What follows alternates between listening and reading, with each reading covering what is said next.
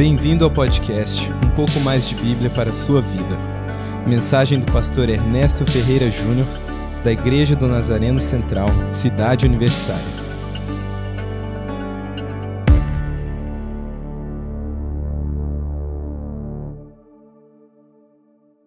Tomem suas Bíblias. Localizem o Evangelho de Mateus. E então, o capítulo 18.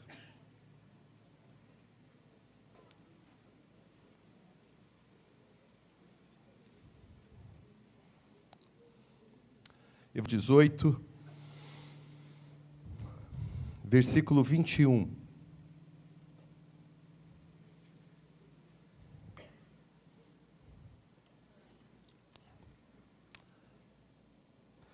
Pedro, aproximando-se, lhe perguntou, ou perguntou a Jesus: Senhor, até quantas vezes meu irmão pecará contra mim que eu lhe perdoe? Até sete vezes? Respondeu-lhe Jesus: Não te digo que até sete vezes, mas até setenta vezes sete. Por isso o reino dos céus é semelhante a um rei que resolveu ajustar contas com seus servos. Passando a fazê-lo, trouxeram-lhe um que lhe devia dez mil talentos. Não tendo ele, porém, com que pagar, ordenou o Senhor que fosse vendido, ele, a mulher, os filhos e tudo quanto possuía, e que a dívida fosse paga. Então o servo, prostrando-se reverente, rogou: Sê paciente comigo e tudo te pagarei. E o senhor daquele servo, compadecendo-se, mandou-o embora e perdoou-lhe a dívida. E servo encontrou um dos seus conservos, que lhe devia cem denários, e agarrando-o sufocava, dizendo: Paga-me o que me deves. Então, o seu conservo, caindo-lhe aos pés, lhe implorava: Sê paciente comigo e te pagarei. Ele, entretanto, não quis Antes, indo-se, o lançou na prisão, até que saudasse a dívida. Vendo seus companheiros o que se havia passado, teram-se muito e foram relatar ao seu senhor, ou seja, ao rei, tudo que acontecera. Então o seu senhor, chamando-o, lhe disse: Servo malvado, perdoei-te aquela dívida toda, porque me suplicaste. Não devias tu igualmente compadecer-te do teu conservo, como também eu me compadeci de ti? Indignando-se o seu senhor, o entregou aos verdugos, a toda a dívida. Assim também meu Pai celeste vos fará, se do íntimo não perdoardes cada um a seu irmão. Curvem-se um pouquinho, fechem os olhos. Senhor, nós estamos diante da tua palavra, perfeita, santa, poderosa, e nós queremos que a tragas ao nosso coração e que nos livres de quaisquer resistências nesta hora. Que não haja em nós impedimentos para que recebamos de fato o novo do Senhor nesta noite. Senhor, nós não queremos.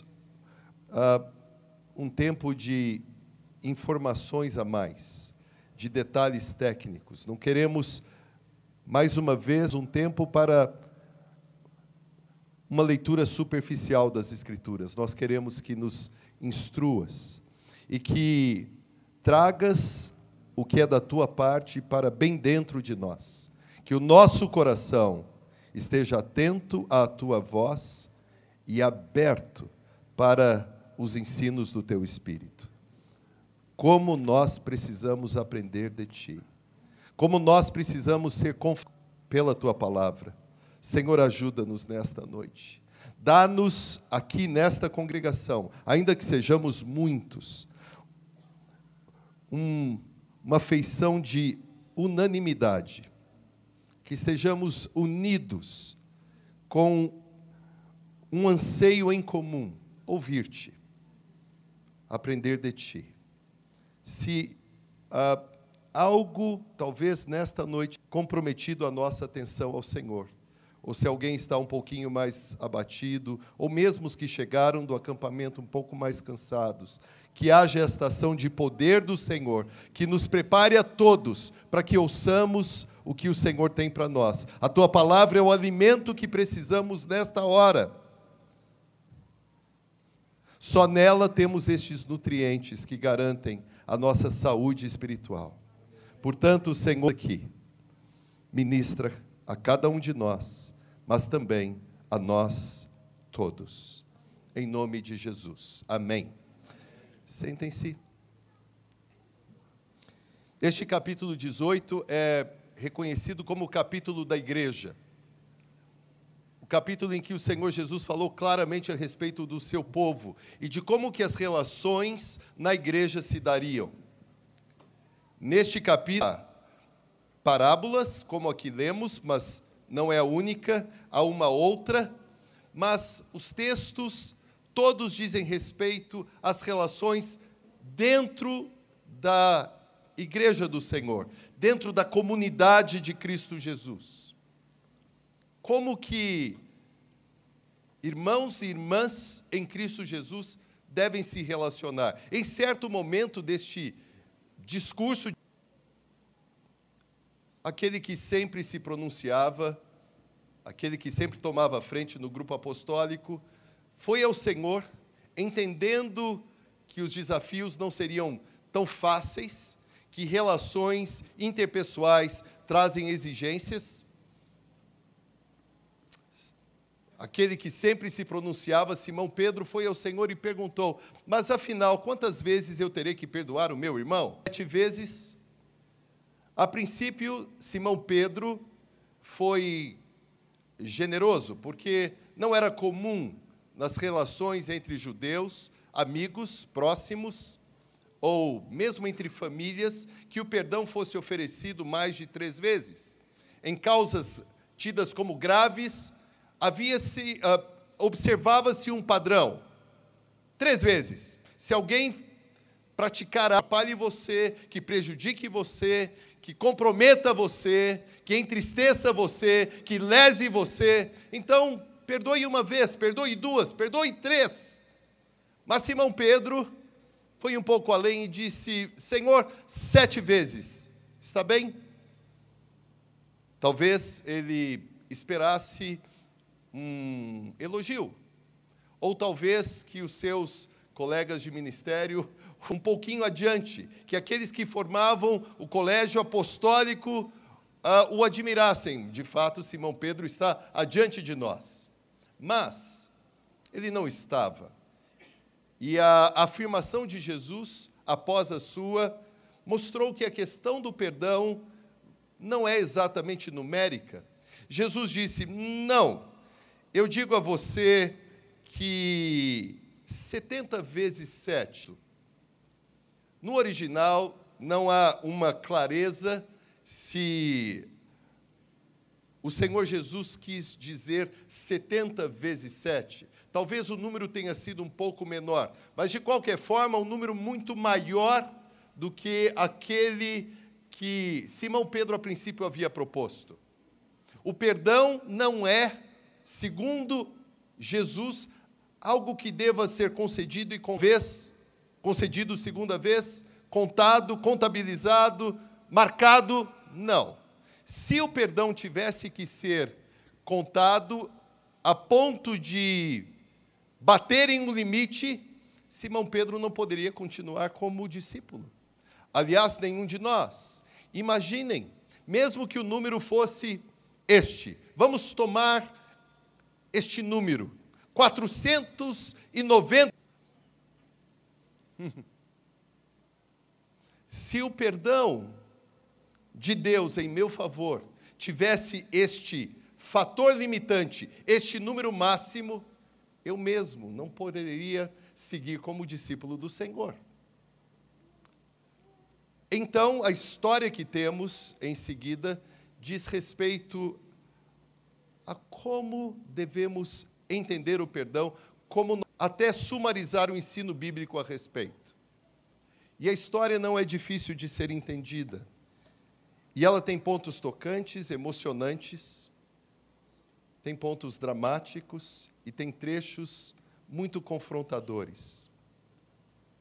Alguns já a conhecem, mas deixem-me recontá-la. E, e tentem ver as imagens comigo. A parábola, como várias outras de Jesus, tem o reino dos céus ou o reino de Deus é semelhante a. E nesta parábola, este início é especialmente propício, adequado. Porque logo no início dela, do relato da história, um rei é apresentado. Nesta história, tudo começa a partir do rei. Ele tem a iniciativa. Ele resolveu ajustar contas com os seus súditos, com os seus servos. E fez uma lista, ele entrevistaria aqueles que teriam que vir para prestar contas. E um deles foi trazido, supostamente um que detinha uma posição de grande importância, porque, afinal, a sua dívida com o rei era altíssima. Quando nós lemos alguns, algumas medidas bíblicas, ou aqui em talentos, talvez nós não consigamos quantificar, afinal, que tamanho era a dívida deste súdito, quanto que ele devia ao rei. Mas, de forma aproximada, se nós fôssemos colocar esse dinheiro e pensar neste valor, pensando em prata, por exemplo, ainda que alguns também existissem, mas vamos ficar com prata. Aquele homem devia ao rei 300 toneladas de prata. Era esta a dívida. Ou se colocarmos em denário, que era o valor que um trabalhador recebia por um dia, ele devia 60 milhões de denários. Na nossa linguagem, nós teríamos que usar zilhões, talvez. Bilhões não bastariam, mesmo que dolarizássemos a dívida. Era uma dívida realmente impagável, altíssima. E como ele não tinha os recursos, o rei, que tinha afinal total autoridade sobre ele, e era dono dele e da sua casa, ordenou rapidamente que ele seja vendido tudo que ele tem, inclusive a sua família. Porque este que era servo do rei estava fora do rei. O rei poderia fazer o que quisesse da vida dele e da vida dos seus. Mas aquele homem fez um apelo, pediu paciência e foi ao rei e disse: Não, tem misericórdia de mim, eu vou pagar tudo o que eu devo, tudo. E surpreendentemente, o coração do rei se inclinou em direção àquele. Mesmo que a sua afirmação fosse bem irreal, ele não poderia pagar aquela dívida. Mas o coração do rei não resistiu àquele pedido. Aquele homem havia pedido a bondade do rei, a compreensão do rei, a paciência do rei, a benevolência do rei. E surpreendentemente, o rei esqueceu o tamanho da dívida. É algo, uma dívida impagável, enorme, incalculável. O rei disse: Está bem, está bem.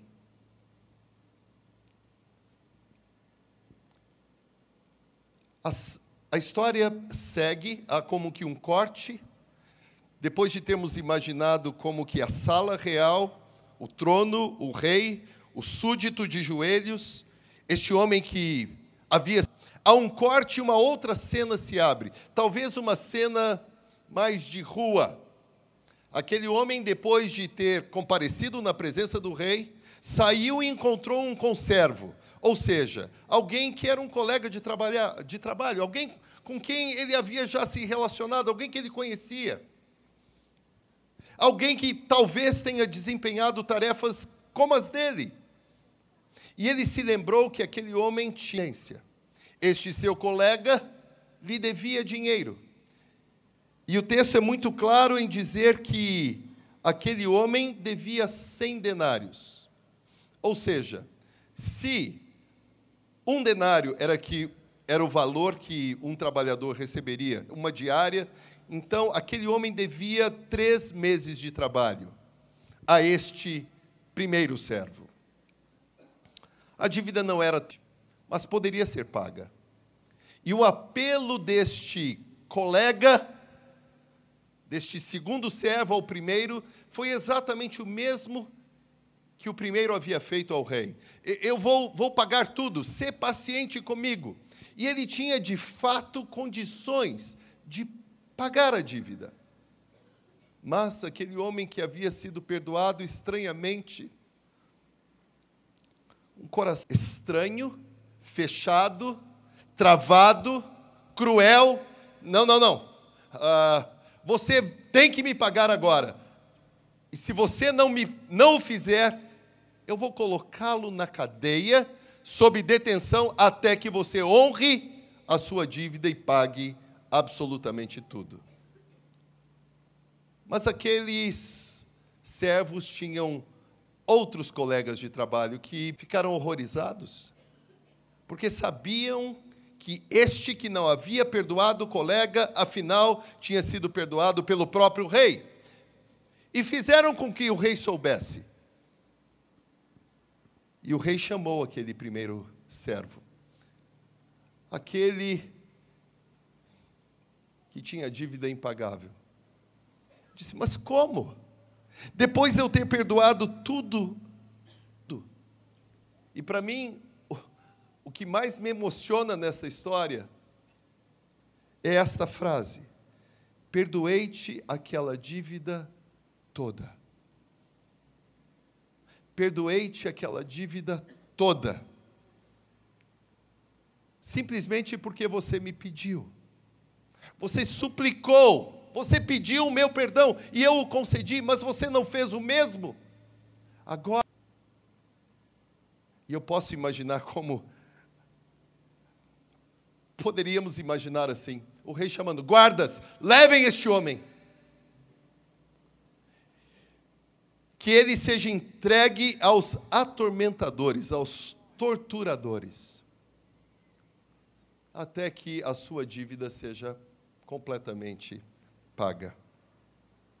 Ou seja, não tinha possibilidade de pagar a sua dívida, a sua detenção seria por período indeterminado. E a história termina desta maneira: Meu Pai Celeste fará da mesma forma, se do íntimo não perdoardes cada um a seu irmão. O perdão é um tema bíblico da máxima importância. E graças a Deus por esta história, por esta parábola. Você já teve momentos em que precisou perdoar alguém e o processo foi extremamente difícil, árduo, longo?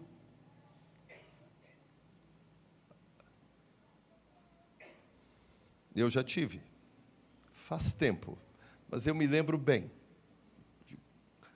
Em que contexto que esta experiência se deu.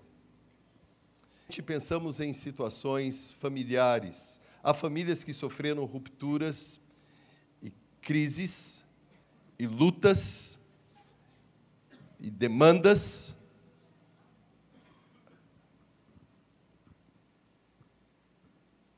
Há famílias que foram divididas, quebradas, porque houve uma agressão ou duas, e não houve uma palavra de perdão. O texto fala a respeito de perdão na igreja. É claro que este texto propõe que discípulos de Jesus sejam aqueles que estejam prontos a perdoar em circunstâncias nas quais oferecer perdão não é algo fácil. Notem que o rei estava pronto para perdoar impagável, mas este mesmo rei não pôde aceitar na sua presença alguém que não havia perdoado a sua semelhança. Já pensaram nisto? Às vezes temos a impressão que isto é bem humano. Alguém que afirma que não perdoará por cima de uma situação que trouxe muita dor, muito desconforto, muito sofrimento. Há a falsa impressão que, quando o perdão não é concedido, sofrimentos são colocados sobre este que agiu mal.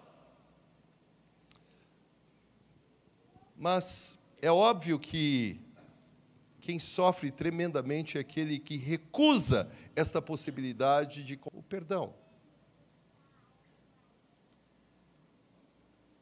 Perdoar no reino de Deus precisa ser algo absolutamente natural. Por quê? Porque aqueles que são súditos do rei aprendem a desenvolver um coração que de fato se assemelha ao coração do rei.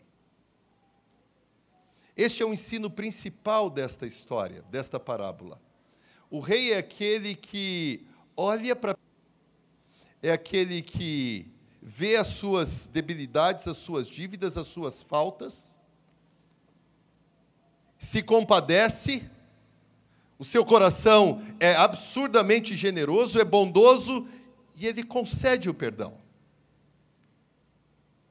Agora, os que não conseguem fazê-lo, se veem diferentes do rei e não entendem, desculpem a palavra, claro, esta política óbvia. No reino de Deus, o perdão faz parte da normalidade.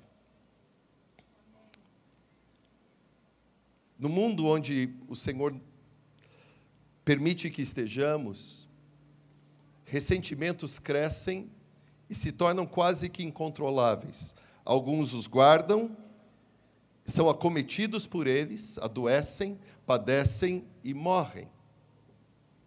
Quando guardamos algumas coisas e permitimos que elas gerem feridas e marcas e cicatrizes, então percebemos que deixamos o reino, esta ambiência na qual nos vemos na presença do Rei, e nos colocamos bem nesta vidinha no mundo, na qual ressentimentos são comuns, caras, semblantes fechados, ásperos são comuns, são feitas. Não, eu não vou perdoar, uh, porque o que você fez foi grave demais. Por que, que vocês acham que nessa parábola a dívida do primeiro servo é descrita como uma dívida impagável?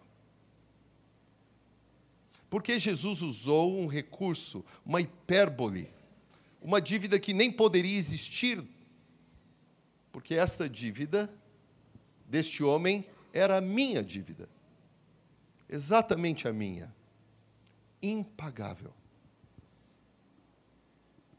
Hoje nós estamos diante da ceia do Senhor, nós vamos participar destes elementos, e estes elementos dizem respeito à base teológica do perdão de Deus.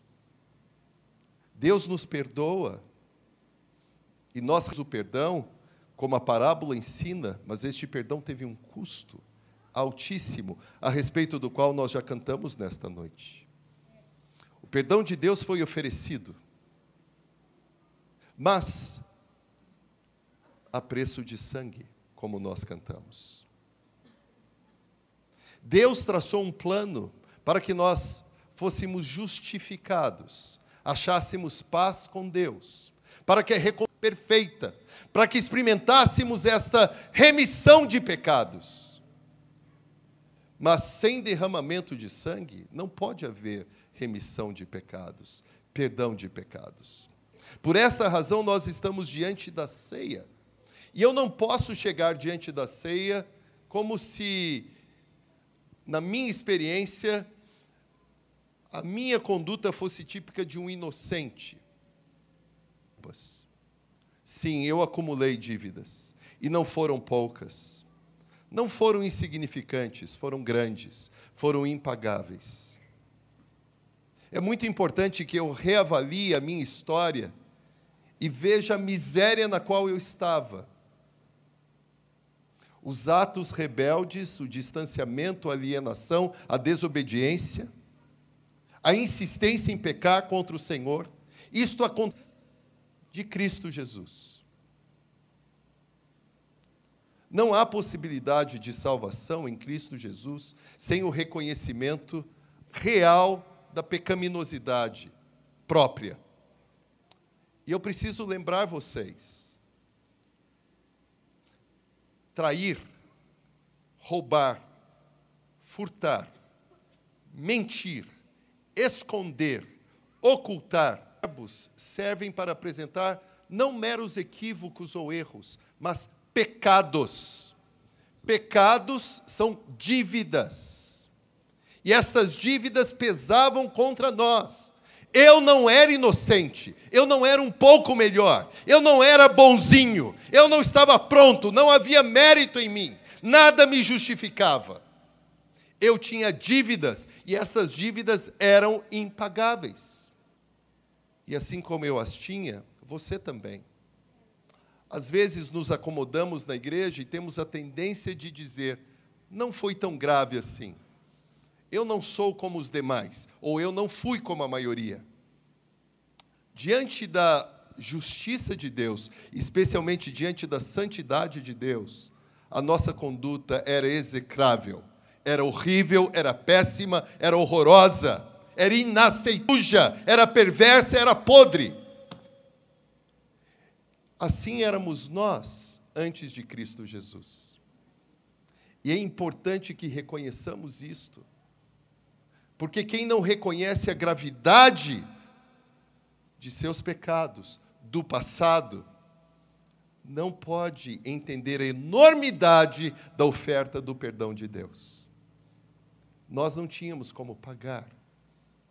E hoje, agora, antes de participarmos da ceia, eu quero perguntar a vocês, afinal, por que então perdoamos? E essa parábola, ela propõe uma harmonia que nem sempre é fácil que nós a entendamos. De acordo com o texto, e uma parábola termina, vou ler o texto mais uma vez. O rei decidiu entregar aquele servo incompassivo, frio, cruel, que havia condenado o seu colega de trabalho, dizendo: vá aos atormentadores, torturadores. E a parábola termina neste tom perturbador. Palavras de Jesus: Meu Pai Celeste vos fará, se do íntimo não perdoardes cada um a seu irmão. Então há duas alternativas aqui. Afinal, nós precisamos perdoar naturalmente os nossos irmãos ou todos que pecam contra nós. Alternativa A. Porque tememos a condenação. Fala de punição severíssima. São palavras de Jesus eu não preciso fazê-las mais drásticas, porque elas são, basta que você leia. Afinal, então, eu preciso conceder perdão, porque se eu não fizer, eu também serei punido, e duramente, severamente, drasticamente. Alternativa B. Não. Eu preciso de Deus e do Espírito para perdoar porque o exemplo do rei me comove e me sensibiliza. E afinal, o que ele fez, fez em meu favor. Eu estou bem ciente de quem eu era. Eu estou bem ciente do que eu fazia. Eu estou bem ciente da minha história. Eu estou bem de onde eu fui tirado quem eu era antes e quem eu sou hoje. Que rei é este? Que coração é este? Que amor é este? Que bondade é esta? Ah, então eu preciso simplesmente imitá-lo e perdoar aquele que me agredir de gratidão ao rei. Eu fui perdoado, então eu também perdoarei. Qual é a alternativa correta? Eu vou perdoar para não ser punido por Deus, porque o Deus que perdoou uma dívida impagável não aceitou o comportamento daquele que, afinal, não procedeu de forma semelhante e condenou devia cem denários. Ou eu vou perdoar porque eu sou muito grato ao Senhor, tremenda e completamente grato ao Senhor, porque Ele me achou e me perdoou. E o Senhor não me perdoou apenas no passado. Nós somos chamados para andar na luz, para andar em retidão, de forma incorrupta. E a de Deus para que no poder do Espírito andemos em novidade de vida, de forma santa, reta e libada. Mas, se eventualmente cairmos e tropeçarmos, Deus é fiel. Este perdão graças a Jesus, graças ao seu sangue, ainda me alcança hoje. E se eu confessar o que eu fiz, minha rebeldia, Ele é fiel e justo para me perdoar. Então, o perdão, o perdão de Deus é algo que eu experimentei quando ainda estava nas trevas. Mas é algo que pode me alcançar no presente e alcançar você. Alternativa A ou B? Uma ou outra. Como o ensino de Jesus é incomparável, a parábola que vocês, pelo menos muitos de vocês já conheciam, ah, é uma das mais poderosas das Escrituras, a resposta é, claro, alternativa A e alternativa B. Você precisa perdoar porque você é súdito dele? Se o rei tem uma política, se o rei tem um caráter, trata pecadores de uma maneira, você que foi redimido deverá imitá-lo e ao imitá-lo expressar a sua gratidão pela bondade de Deus. Esta é a verdade fundamental porque quando você chega diante de Deus e diz: Não, o que fizeram contra mim é muito grave, eu não, não vou conseguir superar isto. Eu já. Vamos pensar num caso gravíssimo de alguém que sofreu abuso, ou alguém que foi terrivelmente lesado ou enganado. Tomaram o seu nome e, e agora há uma ação judicial. Ou desculpem, houve um, um crime um atentado contra alguém que você amava, ou coisas gravíssimas, difíceis de serem até. Mas é possível perdoar? Ora, se a graça de Deus alcançou você, e você entendeu onde você estava, e se você entendeu onde você estava, você pode chegar a esta conclusão: que potencialmente se a graça de Deus não tivesse alcançado você, você poderia ter praticado ações tão horrendas como as que foram contra você. Você poderia ter cometido os mesmos erros. E se hoje você anda na luz, em retidão, de forma justa, irrepreensível, é porque a graça salvadora se manifestou. Deus foi em sua direção e buscou você e disse: Chega, venha para a minha luz e ande na minha presença. Hoje nós estamos a sermos lembrados que a nossa condição era deplorável. Nada menos do que isto. Mas onde estávamos, o Senhor foi à nossa procura e nos achou. Nós não éramos bonzinhos. Nós estávamos numa condição de inimizade. Nada em nós justificava a aproximação do Senhor. E para que você ande de forma saudável e reta na presença de Deus, não esqueça. Lembre-se onde o Senhor foi buscar você. Lembre-se quando aconteceu. E surpreenda-se mais uma vez dessa generosidade do rei. Você não podia pagar, mas o rei o perdoou. O rei o aceitou. O rei libertou você para que você voltasse à vida como ela. O rei tirou você da escravidão e colocou você em liberdade.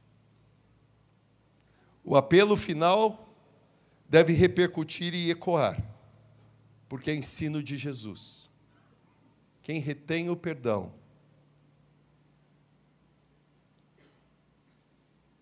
desagrada terrivelmente o rei, que afirma, afinal, eu perdoei tudo. Você entendeu que quaisquer ações feitas contra você são insignificantes diante das ações terríveis que você fez a mim? Isto é o que o rei afirma. Ah, mas me agrediram. O rei pode dizer: Você também fez isto comigo. Mas me atacaram. O rei pode dizer: Você fez isto comigo. Mas não me ouviram. Você também.